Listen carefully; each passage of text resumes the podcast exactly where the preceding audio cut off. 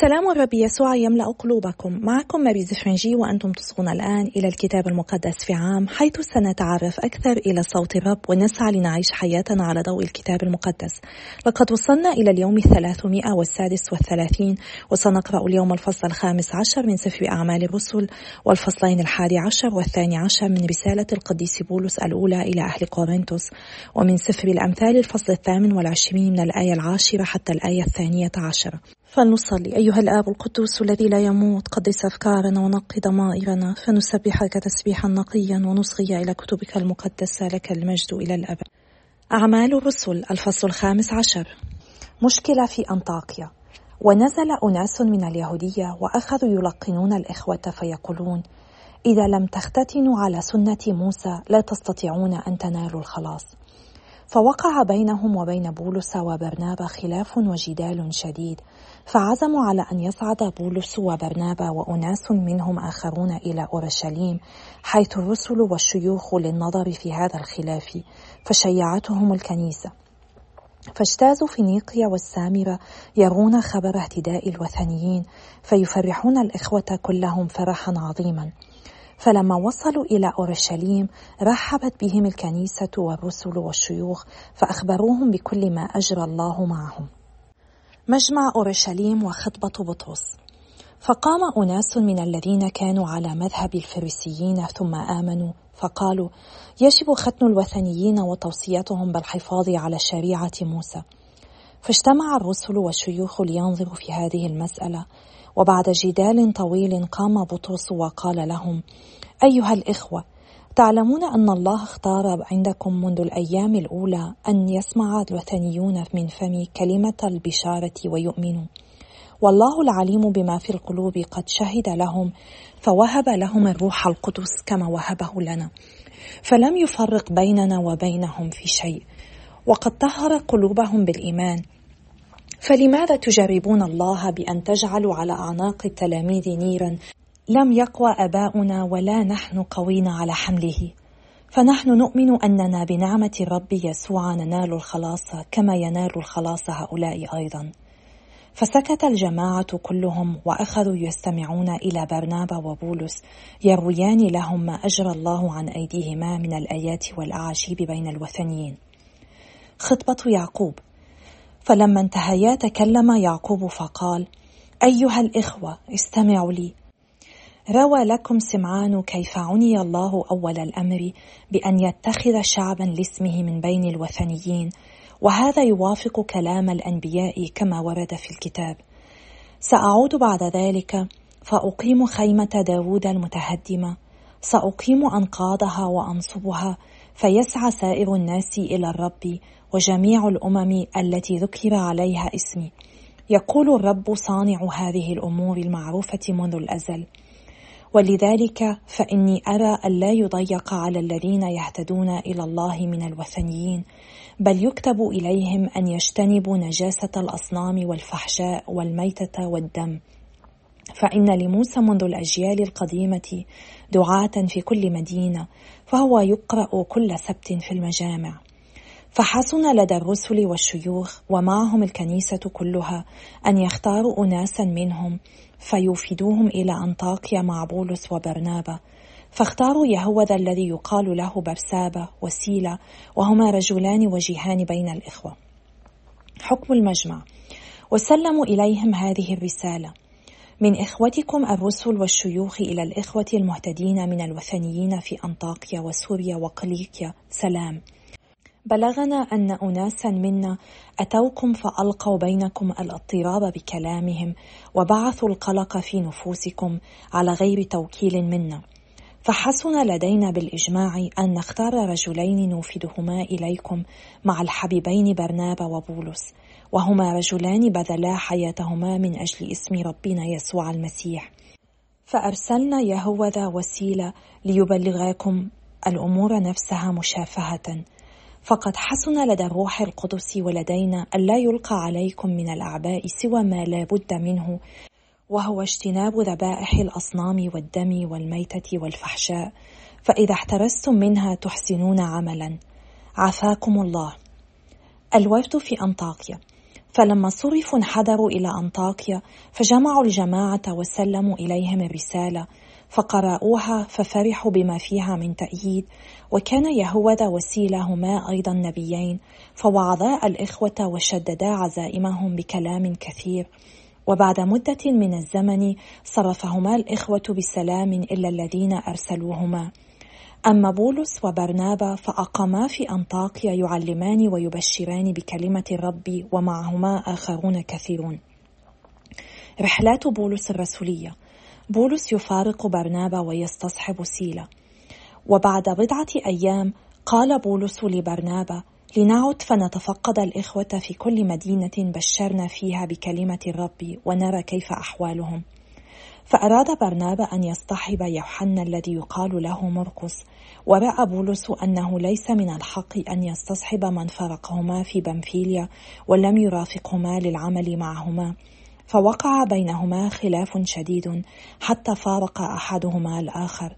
فاستصحب برنابا مرقس وأبحر إلى قبرص وأما بولس فاختار سيلا ومضى بعدما استودعه الإخوة نعمة الرب فطافا سوريا وقليكيا يثبت الكنائس. رسالة القديس بولس الأولى إلى أهل كورنثوس الفصل الحادي عشر. اقتدوا بي كما أقتدي أنا بالمسيح.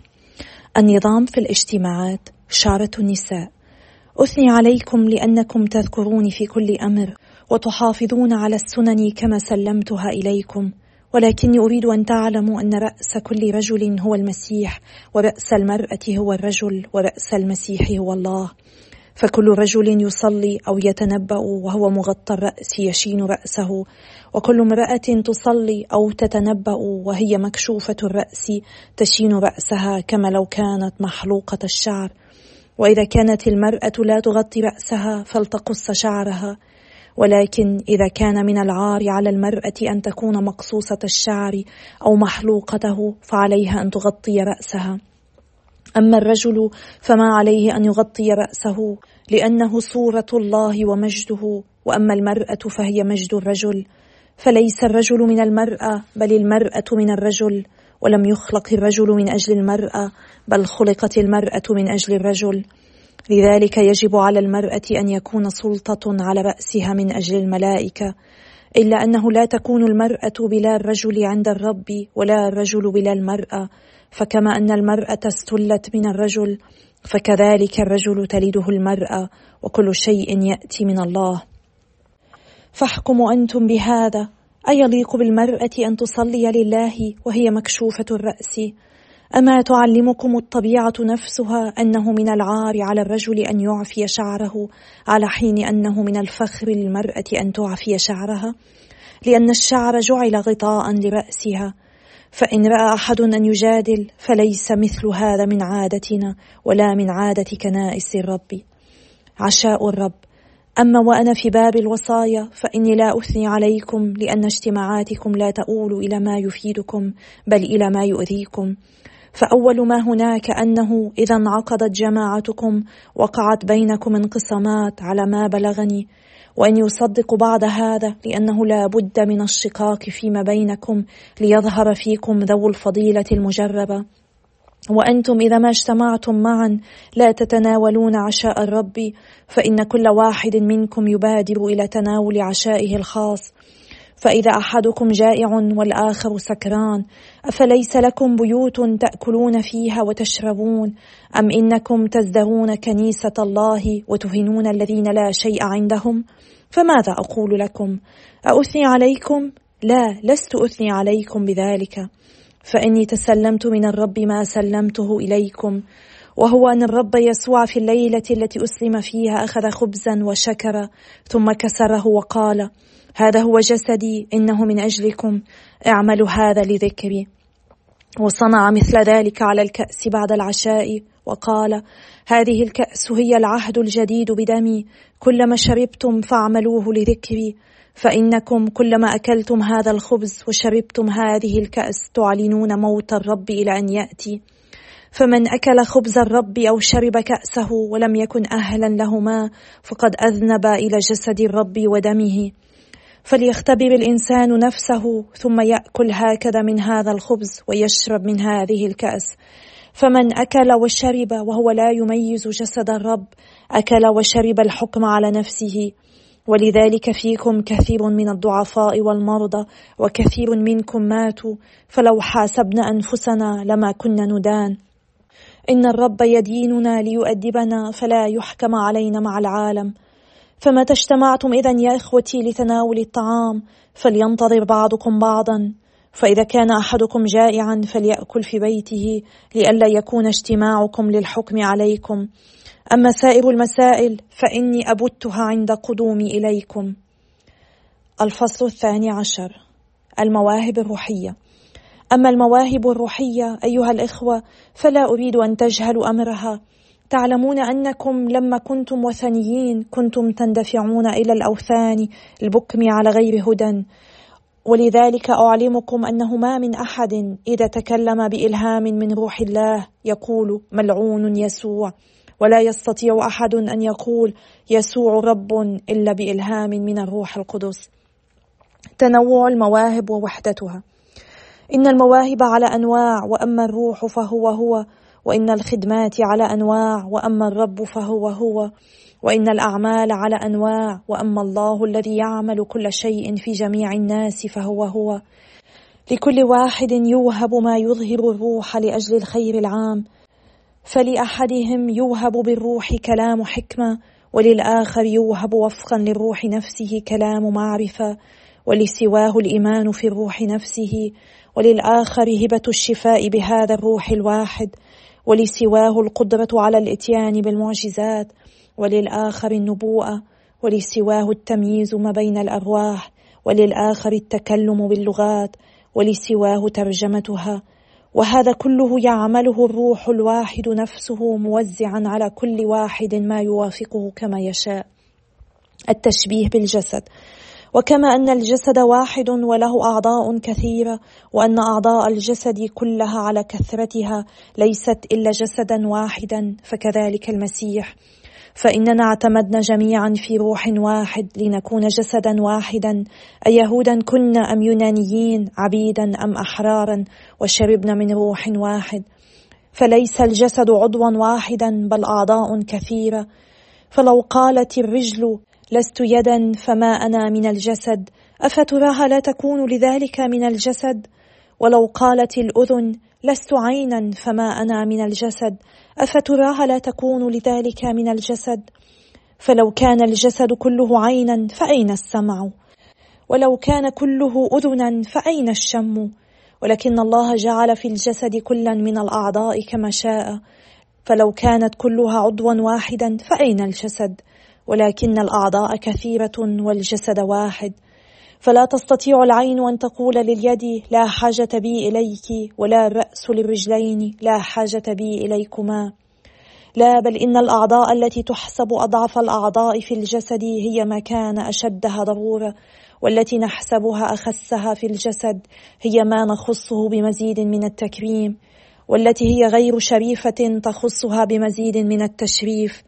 أما الشريفة فلا حاجة بها إلى ذلك ولكن الله نظم الجسد تنظيما فجعل مزيدا من الكرامة. لذلك الذي نقصت فيه الكرامة لئلا يقع في الجسد شقاق بل لتهتم الأعضاء بعضها ببعض اهتماما واحدا. فإذا تألم عضو تألمت معه سائر الأعضاء وإذا أكرم عضو سرت معه سائر الأعضاء. فأنتم جسد المسيح وكل واحد منكم عضو منه. والذين أقامهم الله في الكنيسة هم الرسل اولا والأنبياء ثانيا والمعلمون ثالثا. ثم هناك المعجزات ثم مواهب الشفاء والإسعاف وحسن الإدارة والتكلم بلغات. أتراهم كلهم رسلا وكلهم أنبياء وكلهم معلمين وكلهم يجرون المعجزات وكلهم عندهم موهبة الشفاء وكلهم يتكلمون باللغات وكلهم يترجمون. تدرج المواهب نشيد المحبة. اطمحوا إلى المواهب العظمى وها إني أدلكم على طريق أفضل منها كثيرا. سفر الأمثال الفصل الثامن والعشرون من الآية العاشرة حتى الآية الثانية عشرة. من يضلل المستقيمين في طريق السوء فهو يسقط في هوته والكاملون يرثون خيرا. الغني حكيم في عينيه والفقير الفطن يفحصه. إذا ابتهج الأبرار كان فخر عظيم وإذا قام الأشرار توارى الناس. أيها الآب السماوي إننا نسبحك ونمجدك ونشكرك على كلمتك. نشكرك على الطرق التي من خلالها كلمتك تتحدانا وتديننا. نشكرك على الأسئلة نشكرك على الأشياء التي يصعب علينا أن نفهمها.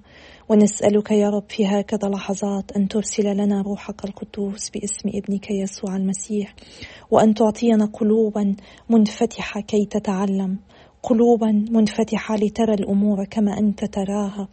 وأعطنا يا رب أن نثق بك في كل شيء. ليس فقط بكلمتك بل أيضا في إرادتك لنا في حياتنا اليومية. نعم يا رب أعطنا أن نجدد ثقتنا بك وأن نثق بك أكثر فأكثر. باسم الرب يسوع نصلي آمين. باسم الآب والابن والروح القدس إله واحد آمين. الفصل الخامس عشر من سفر أعمال الرسل مهم جدا.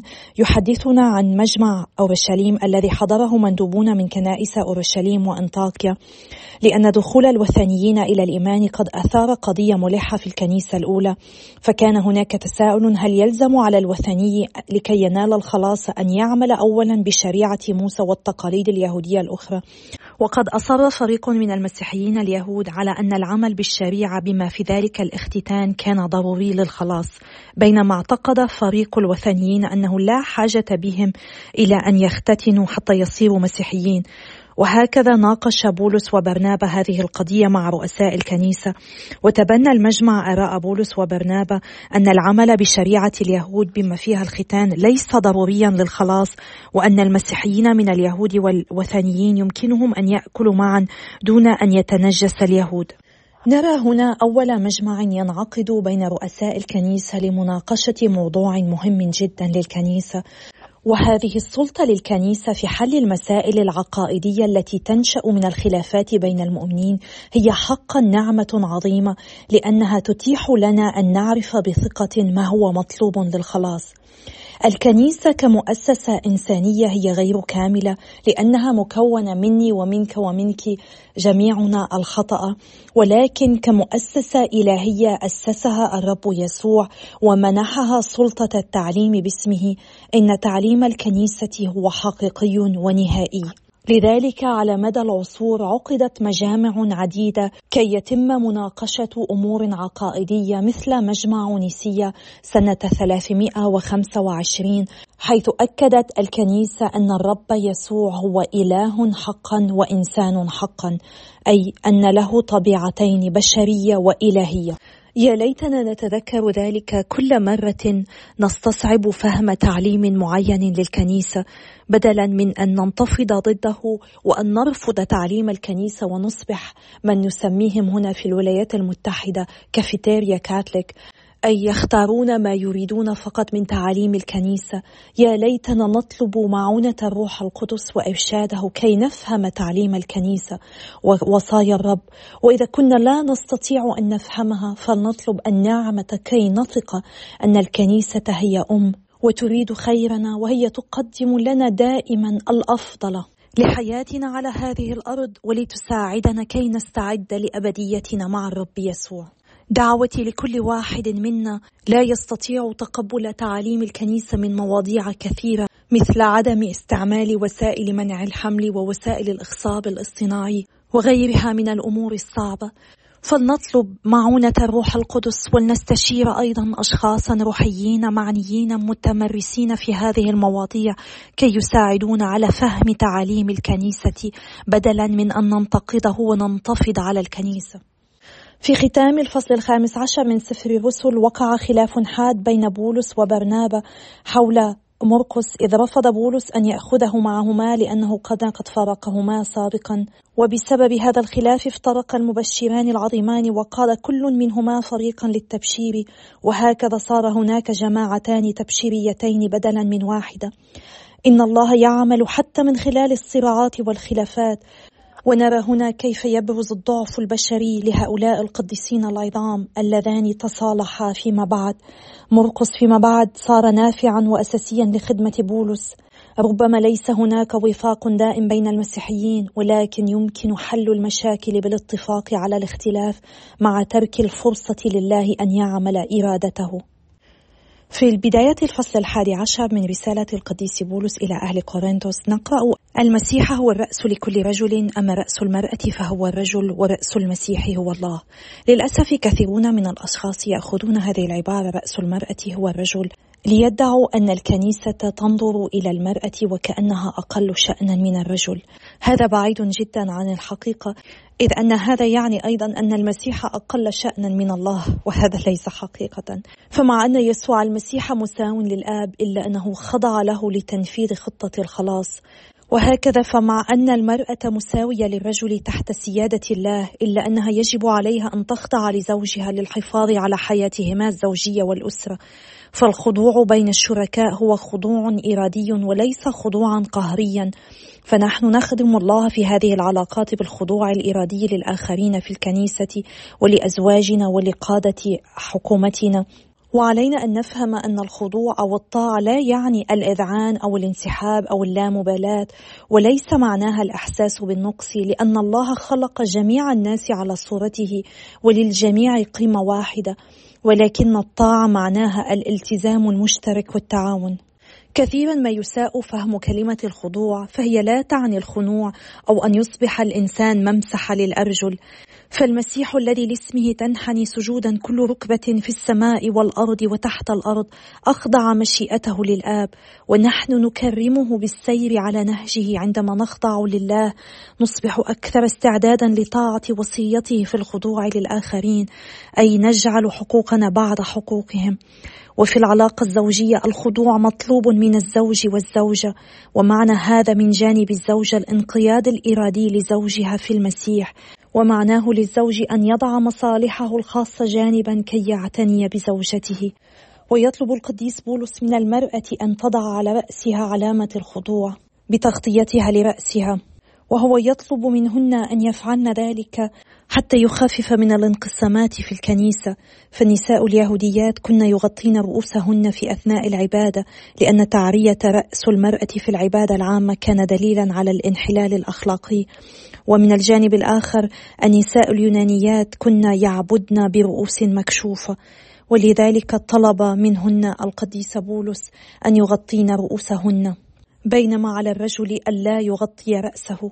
وكما قلت سابقا إن كلام القديس بولس لا يعني أبدا أن المرأة أقل شأنا من الرجل بل هو يقول غير أنه في الرب ليست المرأة من دون الرجل ولا الرجل من دون المرأة. فكما أن المرأة أخذت من الرجل فإن الرجل يكتمل بالمرأة وإنما كل شيء هو من الله. هنا أراد القديس بولس بإشارته إلى آدم وحواء بطريقة غير مباشرة. الأبوين الأولين أن يقول إن الله قد رتب درجات من السلطة حتى يؤدي العالم الذي خلقه وظيفته في سلاسة.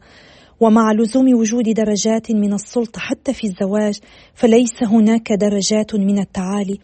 الله قد خلق الرجل والمرأة بخصائص فريدة ومتكاملة فلا يفضل جنس على الجنس الآخر. ويجب ألا نسمح لموضوع السلطة والخضوع أن يدمر الوحدة بين الزوجين بل بالحري علينا أن نستخدم مواهبنا الفريدة لتقوية الزواج ولتمجيد الله. علينا أن نتذكر دائما أن الرب يسوع هو أكثر من رفع شأن المرأة. حديثه مع المرأة السامرية هو مثل على ذلك.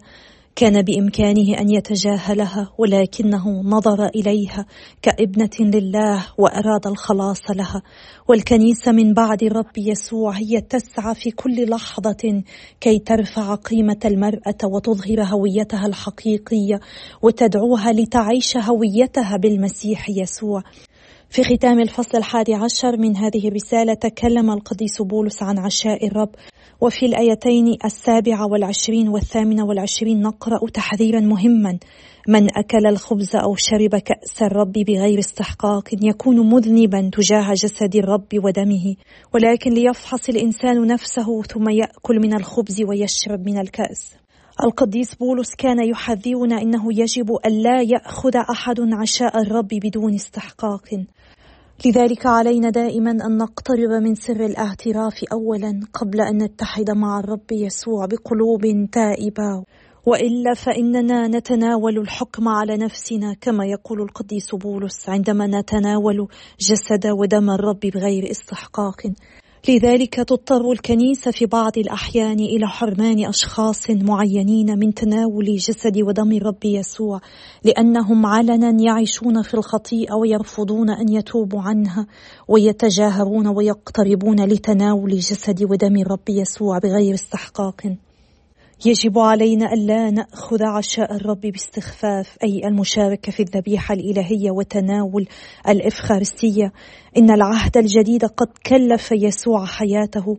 هو ليس طقسا بلا معنى بل هو فريضة مقدسة أعطاها لنا المسيح لتقوية إيماننا وعلينا المشاركة فيها بقلوب تائبة متواضعة وبكل استحقاق. في الفصل الثاني عشر تكلم القديس بولس عن مواهب روحية عديدة وشبه جسد المسيح بجسد الإنسان حيث أن كل جزء منه له وظيفة معينة لازمة للجسد ككل. والأجزاء تختلف عن قصد ومع اختلافها يجب أن تعمل معا. ومن خلال فهم أهمية الجسد الواحد بأعضائه الكثيرة علينا نحن المؤمنين أن نتحاشى خطأين شائعين. اولا الافتخار الشديد بقدراتنا أو الظن بأنه ليس لدينا ما نقدمه لجماعة المؤمنين. بدلا من أن نقارن أحدنا بالآخر يجب علينا جميعا أن نستخدم مواهبنا المختلفة كي ننشر بشارة الخلاص. علينا أن نتكل على الروح القدس الساكن فينا وأن نجعله هو يستخدم مواهبه فينا كي نستطيع أن نعطي فرصة للعالم أن يتعرف على الرب يسوع. إن دعوتي لنا اليوم أن نقضي بعض الوقت نفحص أنفسنا نراجع ضميرنا ونرى إذا كنا نحن بحاجة لأن نقترب من الرب في سر الاعتراف حتى نستطيع أن نتحد معه بكل استحقاق في ذبيحة القداس الإلهي. ربما نحن نهمل تتميم واجباتنا في الكنيسة لأننا نظن أننا لسنا أهلا أو بسبب خلافاتنا مع الآخرين. فلنفحص حياتنا ولنقضي بعض الوقت مع الرب ولنطلب من روحه القدوس الإرشاد والمعونة كي نستطيع أن نضع كل مواهبنا كل ما أعطانا إياه الله في خدمة الكنيسة لمجد الله وخلاص النفوس. أنا أصلي لأجلكم وأطلب منكم أن تحملوا في صلواتكم وتضحياتكم وصومكم جماعة الكتاب المقدس في عام. نحن بحاجة إلى بعضنا البعض كي نتشجع ونتقوى ونثابر في عيش مسيحيتنا بكل أمانة وثبات في ظل تحديات مجتمعنا اليوم. أنا أتشكركم على صلواتكم وتشجيعاتكم وإلى اللقاء غدا يوم آخر بإذن الله.